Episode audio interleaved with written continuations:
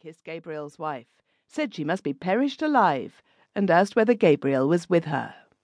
Here I am, as right as the mail, Aunt Kate. Go on up, I'll follow, called out Gabriel from the dark.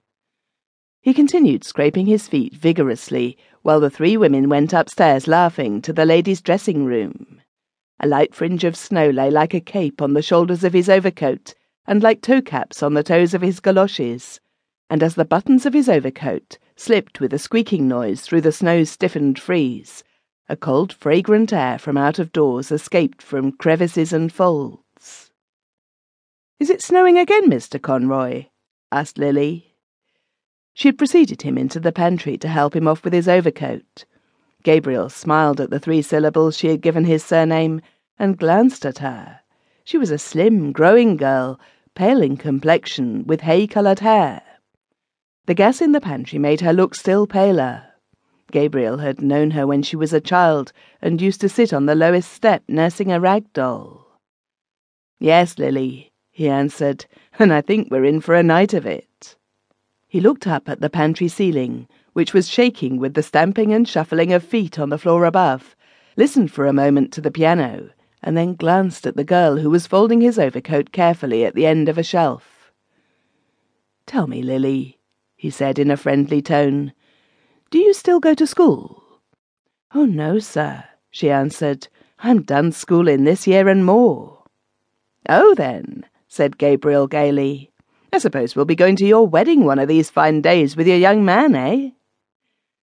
The girl glanced back at him over her shoulder and said with great bitterness, the men that is now is only all palaver and what they can get out of you. Gabriel coloured, as if he felt he had made a mistake, and without looking at her, kicked off his galoshes and flicked actively with his muffler at his patent leather shoes. He was a stout, tallish young man. The high colour of his cheeks pushed upwards even to his forehead, where it scattered itself in a few formless patches of pale red, and on his hairless face there scintillated restlessly the polished lenses and the bright gilt rims of the glasses which screened his delicate and restless eyes.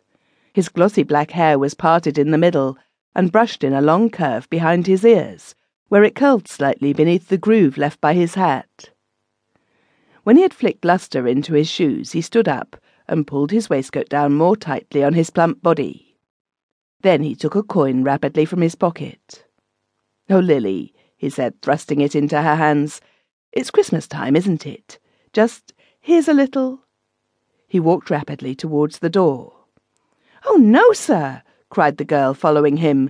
Really, sir, I wouldn't take it.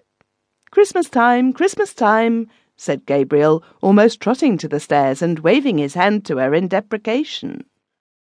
The girl, seeing that he had gained the stairs, called out after him, Well, thank you, sir. He waited outside the drawing room door until the waltz should finish, listening to the skirts that swept against it and to the shuffling of feet. He was still discomposed by the girl's bitter and sudden retort. It had cast a gloom over him, which he tried to dispel by arranging his cuffs and the bows of his tie. He then took from his waistcoat pocket a little paper and glanced at the headings he had made for his speech. He was undecided about the lines from Robert Browning, for he feared they would be above the heads of his hearers.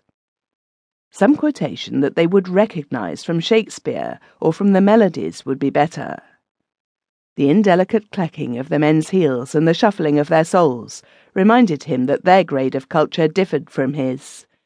He would only make himself ridiculous by quoting poetry to them which they could not understand. They would think he was airing his superior education. He would fail with them just as he had failed with the girl in the pantry. He had taken up a wrong tone.